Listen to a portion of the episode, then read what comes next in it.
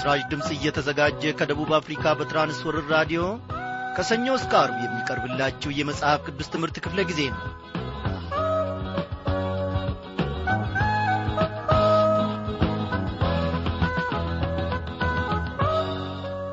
ቅዱሱን እግዚአብሔር የጠበቀንን ልዑል ጌታችንን የታደገንን ነሆ ፈጣሪያችንን ከፍ ከፍ እናደርጋለን። ስሙ ለዘላለም የተመሰገነ ይሁን። ባለፍንበት ባገደምንበት ኖ በወጣንና በገባንበት ስፍራ ሁሉ እግሮቻችን በረገጡበት ስፍራ ሁሉ እግዚአብሔር ታድጎናልና እግዚአብሔር ጠብቆናልና እግዚአብሔር ታላቅ ነው። እግዚአብሔር ለልጆቹ ምሕረቱን አስፍቷል ወገኖቼ ለእኔና ለእናንተ ቸርነቱን አብዝቷል ወገኖቼ እግዚአብሔርን እጅግ አድርገን እናመሰግናለን። ስለ ብዙ ማዳኑ ስለ ብዙ ጥበቃው ኦ እግዚአብሔር ይክበር ይመስገን። እንደምናመሻችሁ በጌታ የተወደዳችሁ ክብራን አድማጮቼ ዛሬም የእግዚአብሔርን ቸርነት ፈጽሞ መናገር መመስከር ወደ ኋላ አንልም።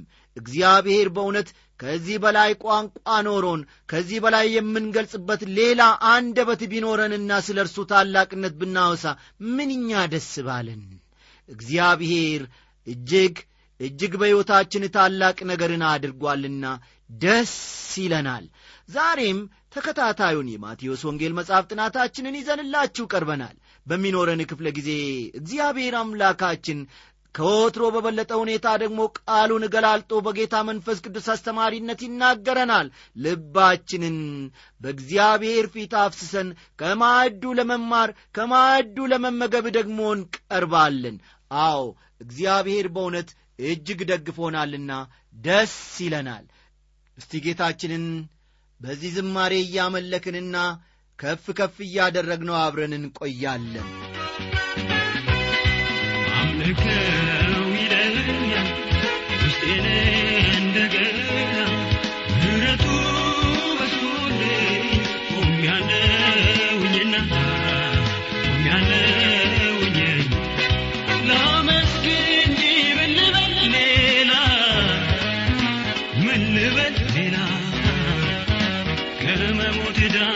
ዳንኩት ባንተ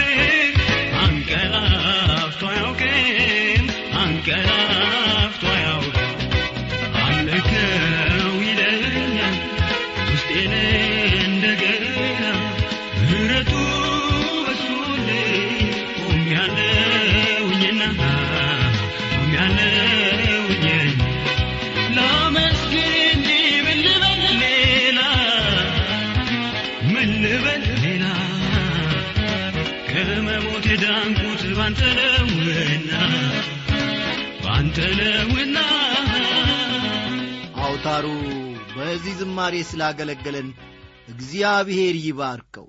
እንጸልይ።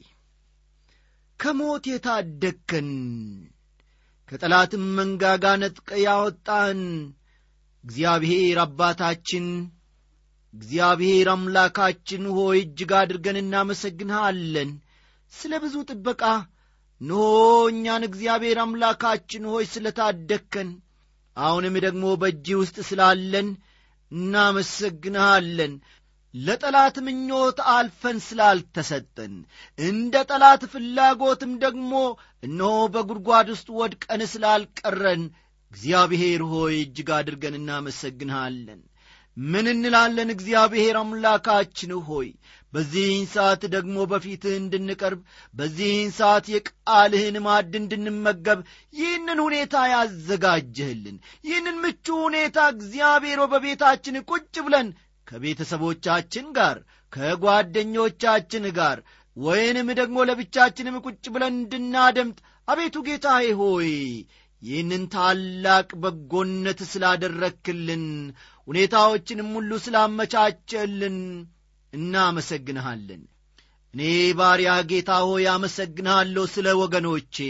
ራዲዮ የሌላቸው ቃልን ለማድመጥ ፈልገው ጎረቤት ሲሄዱ የነበሩ እነሆ ሲዋሱ የነበሩ እነሆ የቃልህን ጌታዬ ሆይ ማርነት ጣፍጧቸው እንዴት አድርገን እንሰማለን ከየት እንሰማለን ራዲዮ የለንም ሲሉ የነበሩ ወገኖች ዛሬ የራሳቸው ሬዲዮ ኖሯቸው ሁኔታዎችን ሁሉ አመቻችተ እጃቸውንም ደግሞ በበረከት ሞልተ ራዲዮ ገዝተው ያንተን ቃል ሲያደምጡ ስንሰማ ምስክርነቱንም ከደብዳቤዎቻቸው ስናነብ እጅግ ደስ ይለናል። እግዚአብሔር ሆይ ለማይረባ ነገር እንኳን ገንዘባችን በስንት ቦታ ይባክናል? ያንተን ቃል ለማድመጥ ግን እግዚአብሔር ሆይ የሚከለክለን የለም። ገንዘባችን ትርፋችን ከሌለን ነገር እንኳን ቃልን ለመስማት ራሳችንን ብንሰዋ እግዚአብሔር ሆይ ምንኛ በረከትና መታደል ነው። ይህንን ሁሉ ለወገኖቼ ይህንን በረከት ስላደረግ እግዚአብሔር አባቴና አምላኬ ሆይ መጠማታቸውንና መራባቸውን አይተ የፈለጉትን ነገር ደግሞ ስላዘጋጀህላቸውና ስለ ሰጣቸው አመሰግንሃለሁ። አሁንም ደግሞ እጅህን የሚጠባበቁ አሉ። ሬዲዮ ኬታ አገኛለሁ እንዴትስ የእግዚአብሔርን ቃል እሰማለሁ የሚሉ ሊኖሩ ይችላሉ? ለእነዚህም ሁሉ ደግሞ አሁንም ከጸባዖትህ ከበረከትህ እግዚአብሔር ሆይ አንተ እንድትቸራቸው እለምንሃለሁ። ወታደሮችን ለአንተ ክብር ያሰለፍክ ተማሪዎችን ለአንተ ጌትነት ያሰለፍክ እያንዳንዱን ሰው ጌታዬ ሆይ ለአንተ ታላቅነት ያሰለፍክና የመረጥክ የመንግሥተ ሰማያት እጩ ያደረግካቸው አንተ ነህና እጅግ አድርገን እናመሰግንሃለን። አሁንም ጌታዬና አምላኬ ሆይ ለማያልፈው ክብርህ ለማያልፈው መንግሥትህ እግዚአብሔር አባቴና አምላኬ ሆይ አገልጋዮችን እንድትሾማቸው ብዙዎችን እንድትጠራ እንድትቀድሳቸው ወደ አንተ ጸልያለሁ። ይህ ቃልህ ወደ እያንዳንዱ ሰው ገብቶ ልቡን ጌታዬ ሆይ በወንጌል አርሶ ኖ ፍሬ የሚያፈራ እንድታደርግ ለምንሃለሁ እግዚአብሔር ሆይ የተዘጋውን በር ከፍተ ለመግባት አንተ ፈቃድን ትጠይቃለ ዛሬም ደግሞ ጌታዬ ሆይ የእያንዳንዱን ሰው ልብ እንድታንኳኳ በዚህ በራዲዮ ሞገድ አማካይነት የሚተላለፈውን ቃልህን እግዚአብሔር ሆይ በተዘጋው በር ሁሉ ውስጥ አስገብተ ኖ እግዚአብሔር ሆይ እንድትናገራቸው ጨለማ ነገራቸውን እንድትገላልጥና የወንጌልህን ብርሃን እንድታበራላቸው ጸልያለሁ። ይህንን ሁሉ ታደርጋለ የሚከለክል የሚያስፈራራ ዳርቻም ደግሞ አይከልልህምና እግዚአብሔር ሆይ አንዳች ምንም ነገር የለምና እግዚአብሔር አባቴ ሆይ እጅግ አድርጌ አከብረሃለሁ አመሰግንሃለሁ። ዛሬ ደግሞ ብዙዎችን በቃልህ ስለምትጎበኝ ዛሬ ደግሞ እያንዳንዳችንን በቃልህ እግዚአብሔሮች ስለምዳስስ አመሰግንሃለሁ። የወገኖቼን ችግር የወገኖቼን ሸክም ስለምትካፈል አመሰግንሃለሁ። ተርባና ተጠምታ የመጣችውን ነፍስ ለማጥገብና እግዚአብሔር ሆይ ለማርካት እምቢተኛ አይደለህም። ስለዚህም ሁሉ ክብር ለስም ይሁን። አቤቱ ጌታ ሆይ በዚህች ሰዓት ደግሞ ጌታ መንፈስ ቅዱስን ልከ ተናገረን አስተምረን። ድካማችንን ሁሉ ከእኛ ላይ ስለ ጣልቅ ክብር ለስም ይሁን። በጌታችን በመድኃኒታችን በኢየሱስ ክርስቶስ ያው ስም።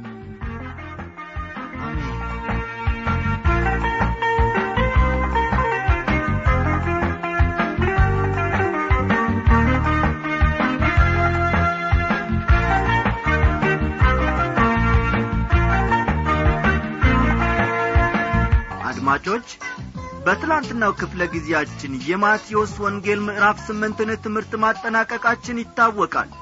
በትምህርቱም ውስጥ ሁለት ሰዎች ኢየሱስን ለመከተል ፈቃድ መጠየቃቸው ኢየሱስ የባሕሩን ወጀብ ጸጥ ማድረጉንና ከሁለት ጌርጌሶናውያን አጋንንት ማውጣቱን ተመልክተን ነበር። ዛሬ ደግሞ ምዕራፍ ዘጠኝን ጌታ በረዳን መጠን አብረን እንማራለን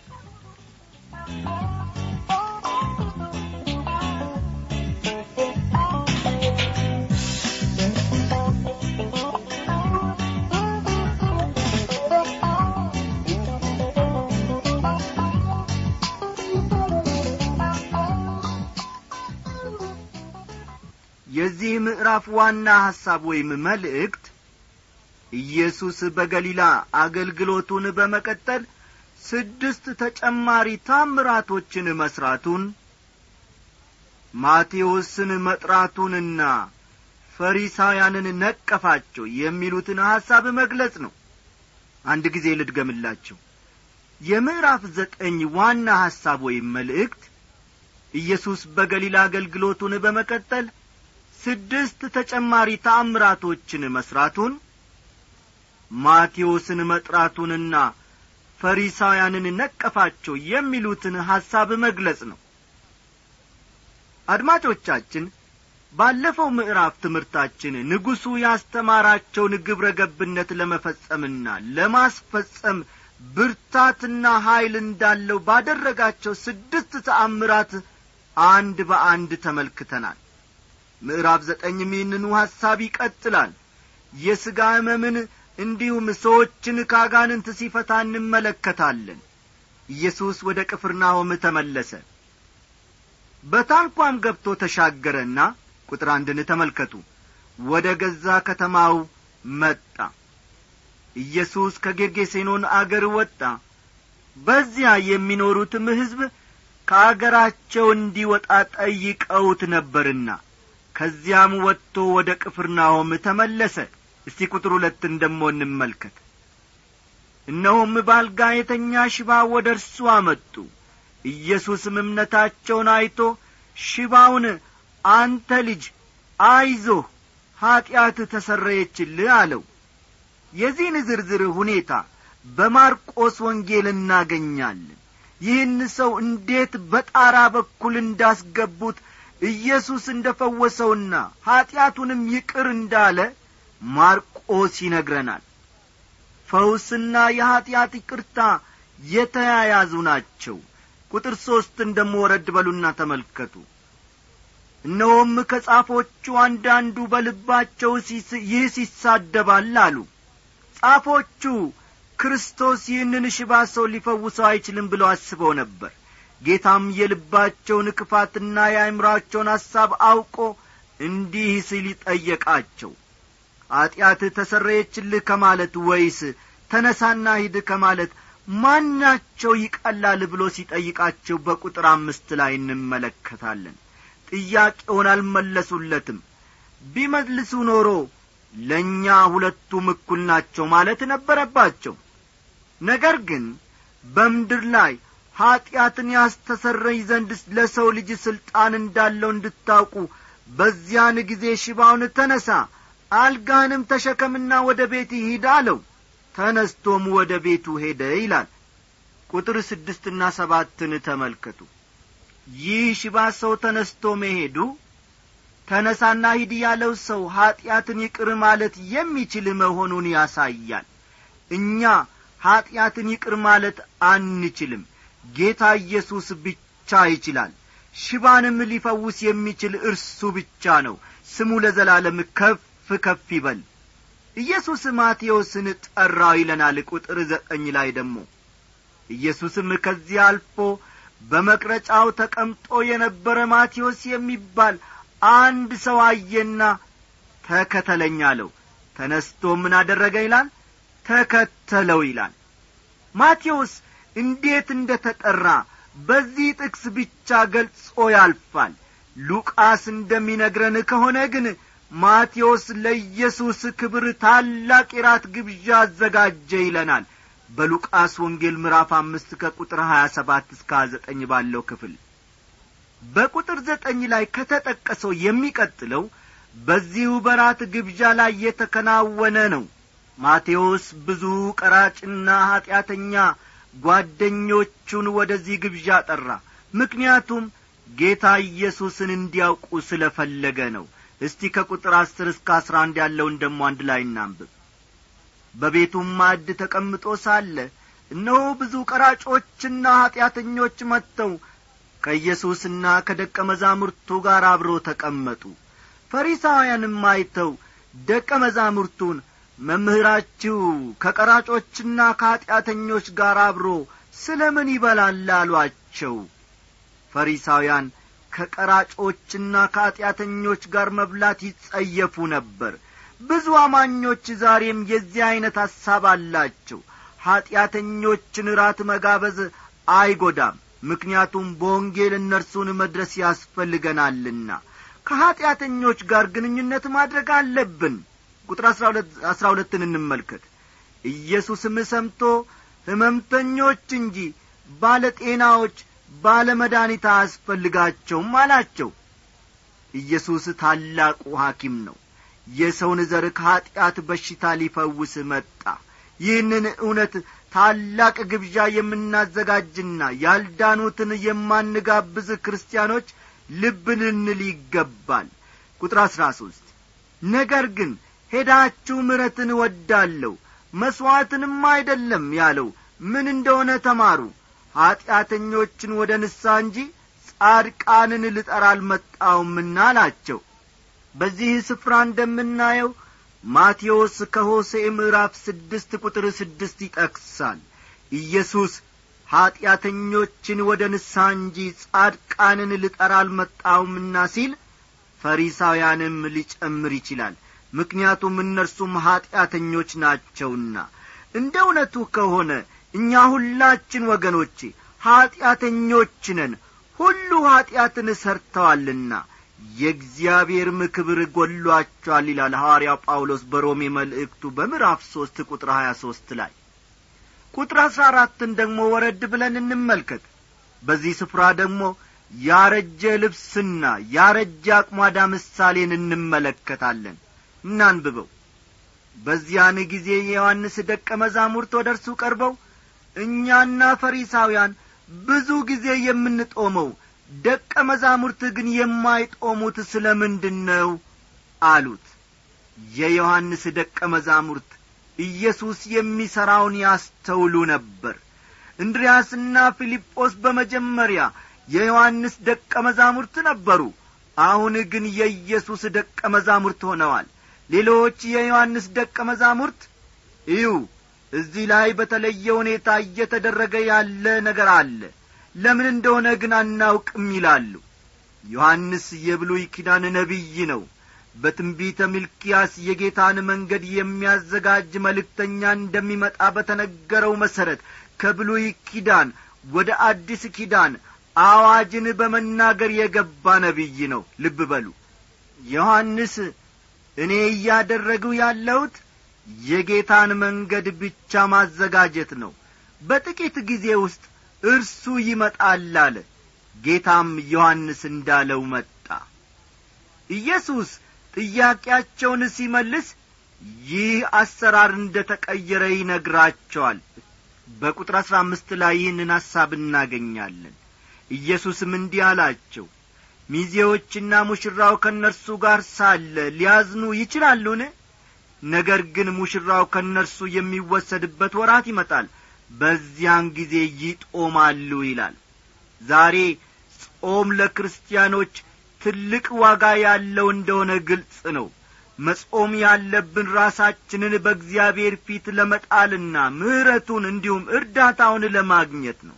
ይህ ነው ከጾም በስተጀርባ ያለው ሐሳብ በቁጥር አሥራ ስድስትና አሥራ ሰባት ኢየሱስ ከብሉይ ኪዳን ሕግ ወደ አዲስ ኪዳን ጸጋ የተደረገውን ለውጥ ያብራራል። እንዲህ ይላል ባረጄ ልብስ አዲስ እራፊ የሚያኖር የለም። መጣፊያው ልብሱን ይቦጭቀዋልና መቀደዱም የባሰ ይሆናል። ባረጀ አቅሟዳ አዲስ የወይን ጠጅ የሚያኖር የለም። ቢደረግ ግን አቅሟዳው ይፈነዳል የወይን ጠጁም ይፈሳል አቅሟዳውም ይጠፋል። ነገር ግን አዲሱን የወይን ጠጅ በአዲስ አቅሟዳ ያኖረዋል ሁለቱም ይጠባበቃሉ ይላል። ጌታችን እንዲህ ማለቱ ነበር ብሉይ ኪዳን ማብቃቱ ነው። በዚህ ኪዳን ሊቀጥል አልመጣም። የመጣው አዲስ ልብስ ሊሰጥ ነው። ይህም አዲስ ልብስ በእርሱ ለሚያምኑ የሚሰጠው የጽድቅ ልብስ ነው ይህንን አስተውለን ልንረዳ ይገባናል አድማጮቼ። አቅማዳ ከከብት ቆዳ የሚሠራ ነው። በአዲስ አቅማዳ አዲስ ወይን ሲጨመር አቅማዳው ይሰፋል።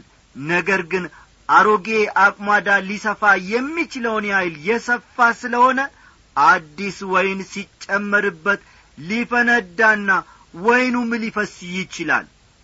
አድማጮቼ ይህንን ሐሳብ እንደ ገና ልብ ብላችሁ ተመልከቱ። ጌታችን አሮጌ ልብስ ልጥፍ አልመጣሁም። የመጣሁት ሙሉ ለሙሉ አዲስ የሆነ ልብስ ለመስጠት ነው ማለቱ ነው። ይህ እንግዲህ ስር ነቀል ለውጥ ነው። ዮሐንስ በወንጌሉ ሕግ በሙሴ ተሰጥቶ ነበር። ጸጋና እውነት ግን በኢየሱስ ክርስቶስ ሆነ በማለት በዮሐንስ ምዕራፍ አንድ ቁጥር አሥራ ሰባት ላይ አጠቃሎታል። ውድ አድማጮቼ በጨለማ ለምትኖር ሕይወት ብርሃንን የሚሰጥ ወጀቡን ጸጥ አድርጎ ሰላሙን ለልጆቹ የሚያበዛ አሮጌውን ሥርዓት በአዲስ ተክቶ በጸጋውና በምረቱ የሚያመላልሰን ይህ እግዚአብሔር እረ እንዴት ድንቅ ነው! ድንቅ ነው! ሃሌሉያ! እጅግ እየጮኸ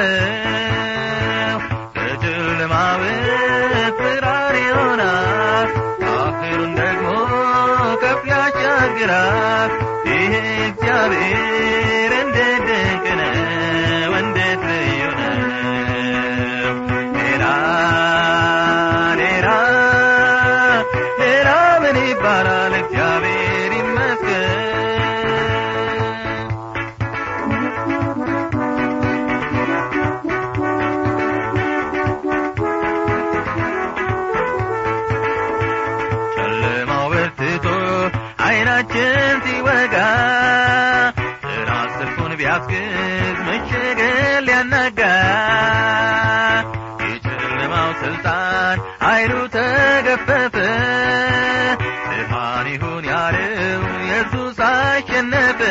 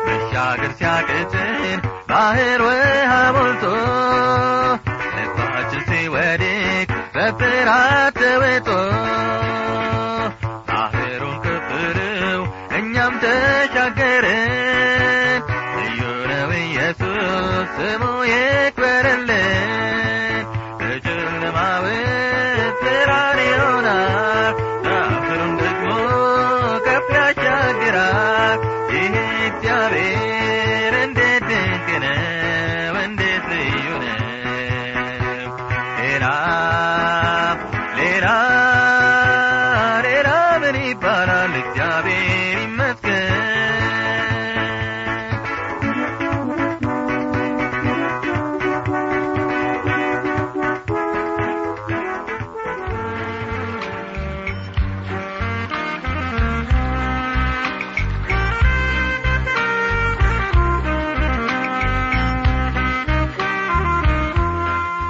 ወንድማችን ወታደር አለማየሁ ለማ ከወላይታ ዞን ሶዶ ከተማ የጻፍክልን ደብዳቤ ደርሶናል።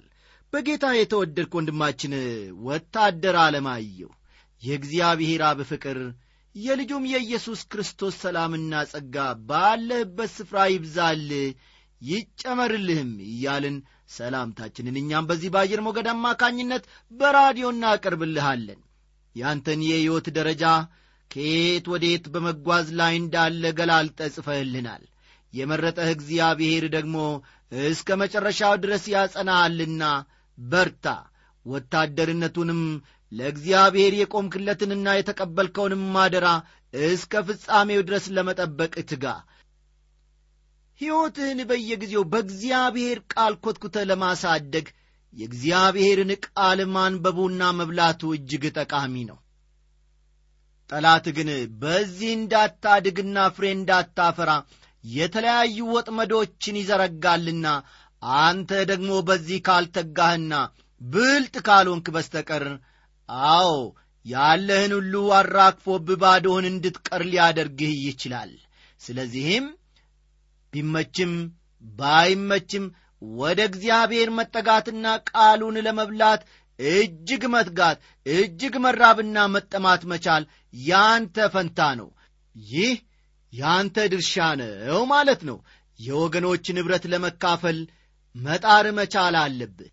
ዛሬ ቃሉን ለማንበብ ባይመችህ ነገ ደግሞ ወገኖች ኅብረት ባለበት ስፍራ የአንድነት ኅብረት ወይም ደግሞ የቃል ጥናት ባለበት ስፍራ ለመገኘትና ቃሉን ለመብላት ከዚያም የሚገኘውን በረከት ለመካፈል መሞከር መቻል አለብህ። ወንድሜ ወታደር አለማየው ለማያልፈው ለዘላለማዊ ርስት ወታደርነት መቆም መቻል እጅግ ካንተ የሚጠበቅ ነውና ይህንንም አትርሳ።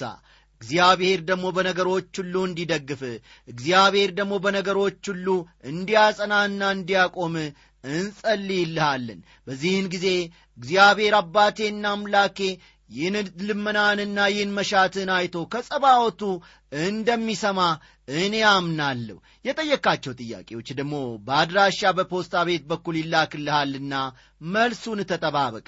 በመውጣትህ በመግባትህም እግዚአብሔር ጸጋውን ያብዛል ማስተዋሉንና እውቀቱንም ይጨምርብህ።